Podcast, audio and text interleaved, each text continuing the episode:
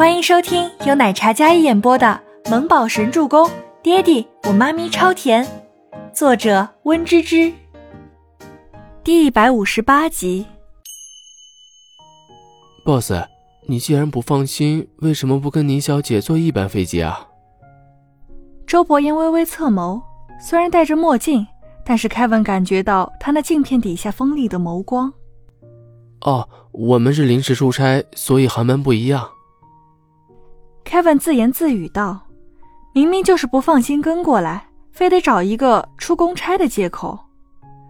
周伯言始终沉默，身形笔挺地从阶梯上迈步下来，一身金贵无双的气质，饶是在人均海拔都高的西方国家，他那一身卓而不凡的气场和黄金比例高挑的个子都尤为出色。凯文跟在身后。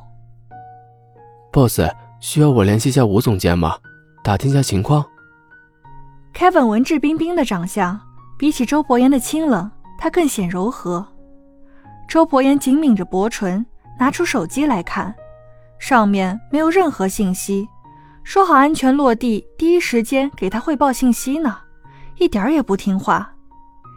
天色渐渐转黑，周伯言订的酒店与倪清欢三人是同一家，但是不同楼层。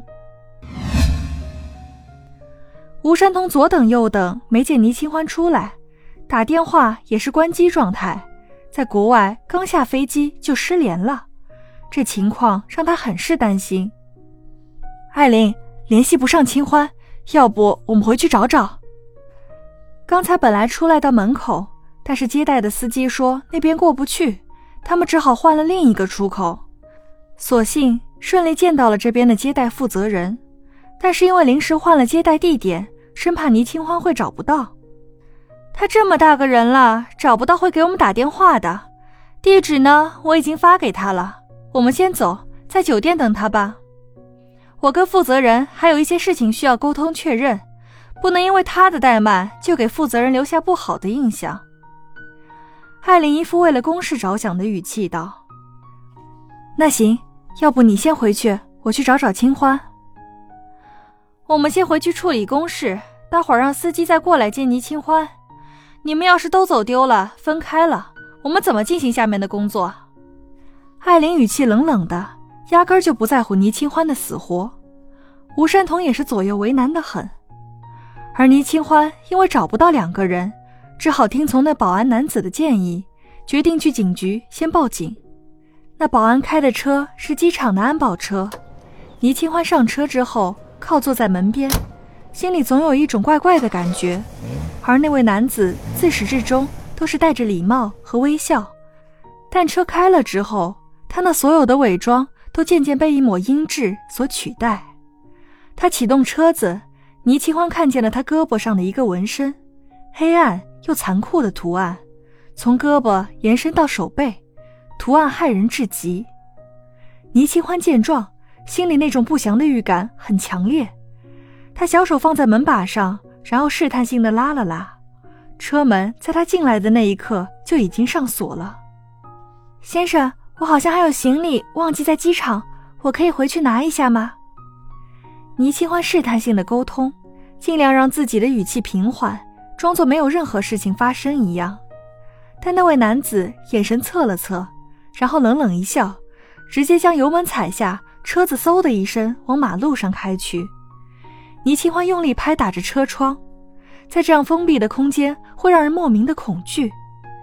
倪清欢一直拍打着车窗，叫喊着 Help! Help! 然而车来车往，哪里有人会注意到这辆车上会发生一起绑架？周伯言与 Kevin 刚出来的时候，一辆黑色的 S U V 停在了机场门口，庄严阔气。 Kevin 上前将车门拉开，周伯言眼神淡淡扫了一眼，但没看清那辆保安车已经疾驰而出。周伯言上车，手里拿着手机，清冷的脸上气场未变，但看得出来他似乎一直在等。最后他拨通了倪清欢的电话，竟然还是关机。凯文，吴山童电话多少？查。周伯言没让车子启动，而是坐在车里，因为联系不上倪清欢而隐隐担心。凯文在副驾时转头看着身后的自家 boss， 脸色冷得结冰，薄唇紧抿，一脸肃然。稍等。凯文立马拿出手机，从公司名册翻出吴山童的电话给周伯言。boss， 我来打吧。凯文刚说完，那边周伯言已经将电话号码拨出去，手机已经放在耳边了。那头的吴山童接到一个陌生电话号码，以为是倪清欢给自己打的呢。喂，清欢，你在哪里啊？周伯言听那边紧张担忧的声音，眉头拢成了一个川字。他没跟你们在一起吗？一声陌生而又清冷威严的嗓音从电话那边传来。吴山童先是一怔，这声音自带一种凛然的气场，就算没见人，单单听便也能让心里生出一抹敬畏。总裁，清欢刚才进去取行李了，至今还没联系上。我待会儿需要跟这边合作方见面，所以我跟艾琳没办法，先走了。吴山童话还没说完，那边电话便挂了。艾琳在旁边听到总裁两个字的时候，神色一紧。总裁给你打电话了？艾琳觉得不可思议。不确定。吴山童有些懵，那声音好像是总裁的，但仔细想想，总裁给他打电话，怎么可能？总裁那样的人怎么会关心他们一行人来这里的行程安排？艾琳也觉得不可能。想必是凯文特助打错了吧？